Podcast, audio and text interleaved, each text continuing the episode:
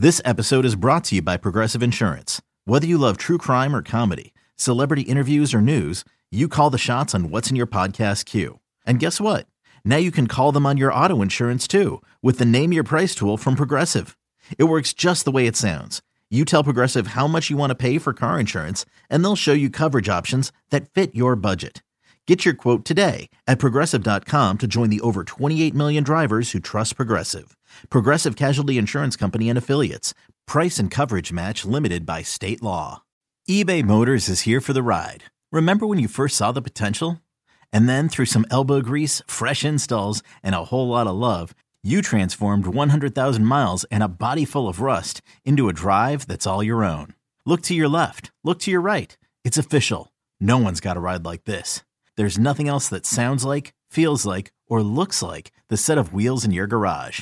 With over 122 million parts, you can make sure your number one ride or die stays running smoothly. So there's no limit to how far you can take it. Brake kits, turbochargers, engines, exhaust kits, roof racks, LED headlights, bumpers, whatever your baby needs, eBay Motors has it. And with eBay Guaranteed Fit, it's guaranteed to fit your ride the first time, every time, or your money back. Plus, at these prices, well, you're burning rubber, not cash. Keep your ride or die alive at ebaymotors.com. Eligible items only. Exclusions apply. Stunning news. Stunning. Maybe shouldn't be as surprising as it felt, but it was a shocker when we got the news around dinner time, I'd say, just before six o'clock ish. Rick Hahn, Kenny Williams, both out.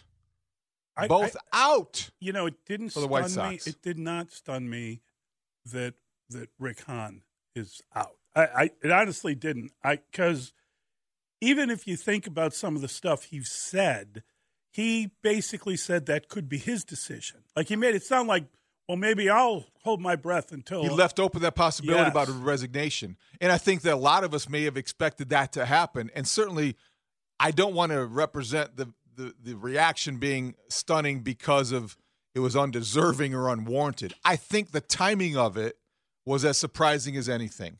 And the fact, really, Mully, that the swiftness with which that's probably the wrong word because we've been waiting a long time Right. for this. But just when it happened, I don't think we expected it to go this way. And it happened in the midst of middle of a week, in the middle of a season. You don't typically see these kind of front office moves in an exodus beginning. and I thought, as I said, that Rick could be in trouble, and I thought that he hinted at that. I never saw Kenny coming. I never saw it coming, and and I, you know, now we can sit back and look at it and all the rest of it. But Jerry said in his release that Rick, that excuse me, Ken was like is like a son to me. Mm-hmm. Ken, I mean, you just fired Michael Reinsdorf effectively. I, I just did Effectively, he did. I mean, Kenny Right. Williams has been a part of this organization since 1992. I thought he I thought he had a job for life. And I think a lot of people were working under that assumption. And I and I felt like that if we had seen and heard cues from Rick Hahn that he might be resigning, I had heard things that about Kenny Williams maybe moving on himself or going away from the team, away from Chicago, and may have happened anyway. What happened with the statement by Jerry Reinsdorf was for all the talk of loyalty, he finally grasped the common sense around his team. It was time. It was time. And the emotional things that you process and work through, and it's got to be difficult. It's got to be hard to fire somebody you consider a son. It's got to be hard to fire somebody who's been a part of the organization as long as Rick Hahn has. It had to be difficult, but you know what? It was the right choice. I just wasn't sure I was going to see it in my lifetime, frankly. I, I, and I'm, I'm not, not, joking. I'm not laughing, but you're right no. because so many people had this similar reaction. oh my god, Like- I, I can't tell you how many people called me, and I was like, I got to get, I got to get back to you. I can't talk now. Well, I just was trying to get some information. Tried to get information or moved with emotion because you couldn't quite process that it actually happened. It, it's You- I'm you- still struggling to process. You don't want to take happened. glee in somebody losing their job. Never, never. That's not really a good look, and I don't think it's appropriate. But I do believe that when you're looking at what is in the best interest of the White Sox as a baseball organization, there's no question in either one of our minds that this had to be done. Oh, I, I mean, now that it's done, I do think you're you're inviting hope back to Sox fans. I do. I, I think that you know there, this had reached a point where literally everybody that I talked to about the Sox had vowed not to watch. There There's still people watching. But it, there had been this kind of pledge. I'm not watching this team. Right. I mean, it was unbelievable. Walk away, look away, Yeah. pay no attention. Yeah. Let me ask you this, disappointment of this rebuild and the way it turned out. What are they now? 48 games Oh my under 500? It seems that Come way. on now. It feels that way. I don't know if it's quite that No, deep. I'm But you're being uh, facetious. But I think it's been that kind of a year. It feels like it's worse than it is, and it's bad. It's really bad. Let me ask you this: you, I think you're right, and I think we'll hear from some people today if we haven't already on the text line. But people will call in.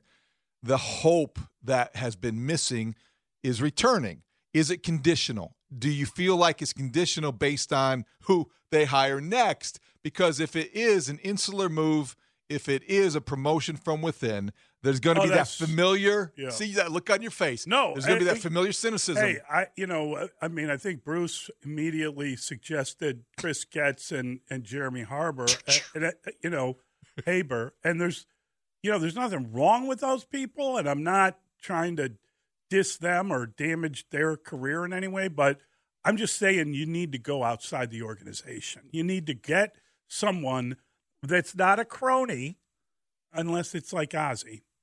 Um, you need to go outside and because he's a crony of ours, uh, and we'll talk to. we love Oz. At, He uh, was outstanding. eight o'clock. He was he was outstanding. He was right on the story. You know, I, I agree with you because Chris Getz, Jeremy Haber, nothing against them in terms of their professional standing and, and their future. But when you make a Yes. move like this, you need to start over with fresh eyes, a, a new outlook, and someone you can believe in, someone that's Some- not trying the job for the first time, someone that- experience. that's right. you need to trust in experience, and it can't be a trial uh, and error because you're probably, you know, error. Have a meeting with all the ownership and make a vote. Everybody gives up a little something. Get five to seven percent of the organization and give it to Theo Epstein. There's no doubt about it. That would be my number one priority. That, would be the top, the move. the That would name at the move. top of everyone's list. You know why? Because he wins. He wins, and he's got a track record, and he's ready for a third act. And if it's about him having moved his family back to the East Coast and he doesn't want to return to Chicago, those are things that you can work out with a sweet enough deal with a piece of ownership. with a piece of the team. If that's what appeals to him, make it appealing. Make him an offer he can't Th- th- refuse. This guy now is now I've upset him. It's by- not. He's not. His name is not on the top of my list. Uh, that would be really upsetting to Cub fans. Really upsetting. Well, I, I, Dustin, with all due respect, I understand where you're coming from. I really do. Cub fans have no voice here. Yeah, Cub fans it- don't this matter. is the best guy That, out that there. is Period. End of irrelevant. story. He is the best man available for the job. no question. Or woman, Yeah. man Yeah. or woman.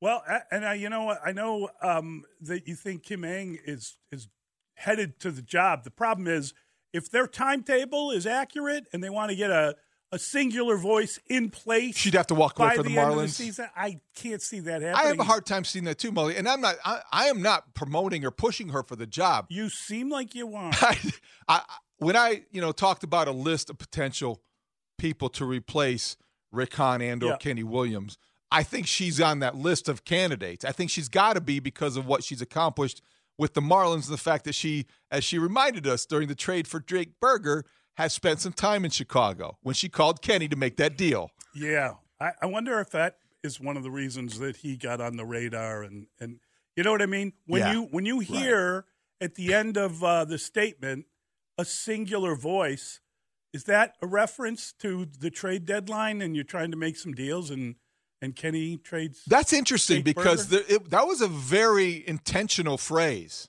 I feel Yes. like in the release by Jerry Reinsdorf, they're going to hire a singular voice Yeah. to remove any ambiguity. yes, There's not going to be any question about who's calling whom about trading for this guy or that guy, and that's why I'm sorry, Dustin, but Theo Epstein is absolutely the answer to every question about how the Sox can get out of this mess. Well, that's I I don't disagree with you, but you that's not what you said. My reaction is everybody should want him at the top of the list. That's what you said. That was my reaction. Yeah. I do not for my own personal reasons, and I think Cub fans would agree with that. I respect that. I can respect that. Hmm. You might the want to question wasn't is Theo Epstein the best man for the job? Yes, he is the best person for the job. The comment was, is he at the top of everyone's list? No, Okay. he is not. Yeah, that, that's that's not. That's a- too semanticy for you. It's right very now? semantic-y. Yeah, and it's just it it's just weird that you you feel ownership over Theo. I mean, it's, it's just weird. I mean, he did he he's from Boston. He did it in Boston, and then he was imported here, and he did Right, it. I don't here. feel any ownership. I just I don't like how the two sides broke up. He's on loan from the baseball gods. He's actually doing. He's, it, it seems like he's actually doing a pretty nice job as a. Uh, Oh, listen, great. a special Terrific. assistant to the But he fixed the general game, manager of not Ma- fixing the- Sox. the, the commissioner of Major League Baseball. But but seriously, Dustin, would you? I mean, would you want to work for that guy? When's that parade? is that you know? I mean, but seriously, Nobody has a parade because MLB's fixed. Would I want to work for Manfred? yes. no.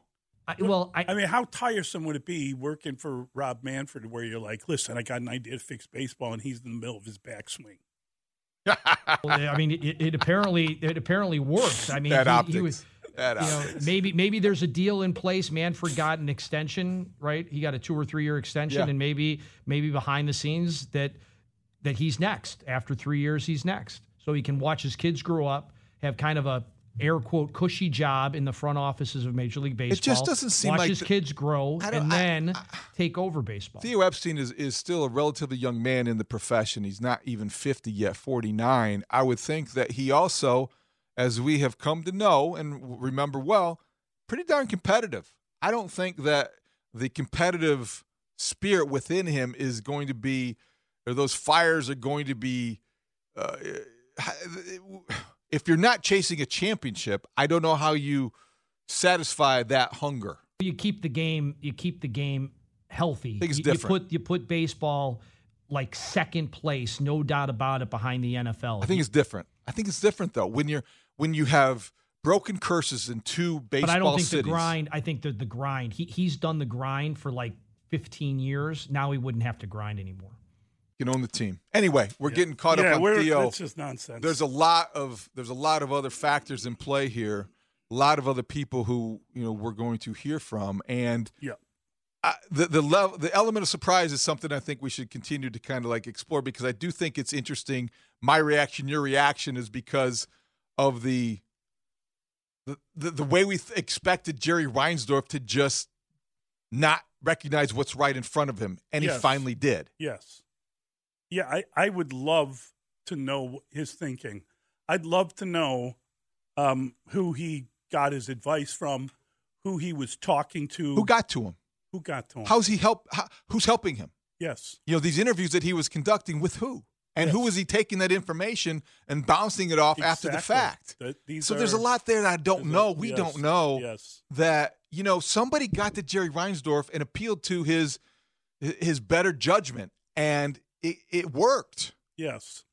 Whatever appeal was made, it got through to him. I I mean, Finally. here's the thing. I mean, the Jerry, if he is planning on selling the team, if that, you know, that information that came out, you can connect that because the value of the franchise has gone down because of what's happened with this team.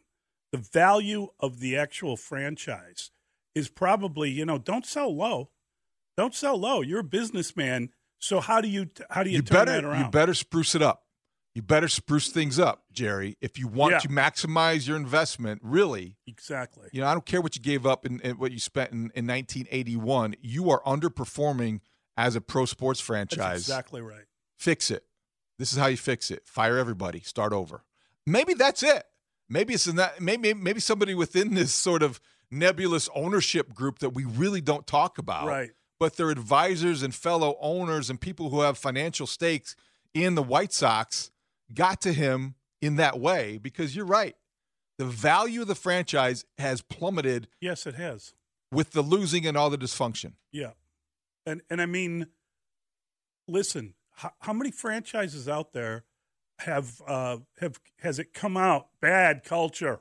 Oh yeah, they don't have any leadership and they don't have any rules and they don't have and, and you can say, oh, that's just players talking who were traded or whatever. Nah. That's throughout the industry. That's believed now. That, people believe that. It and their- sticks. and their attempts to kind of deal with it have also revealed, oh yeah, we knew we had no uh, leadership and we had no culture. We were working on that. Th those things and labels and reputations are earned, and those th- kinds of things do stick around for a while.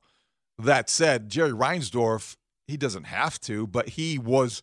He has to re- recognize the fact that he was responsible for this process beginning when he hijacked the managerial search. No, and- and hey, no that, question. that's where it started. No question. That's when the White Sox were here Yeah, and they started to go down. right. And and in retrospect, Rick Hahn should have uh, instead of getting on a, a uh, conference call, he should have resigned, Instead of and he'd be working in baseball today. I think you're exactly right, Mully. I, I think he would be he would probably have a better future in the sport. I agree. Had he resigned in protest Yeah. rather than sort of pout his way through another season and an off season and kind of learn to live with Tony La Russa being his manager and being undercut by his boss.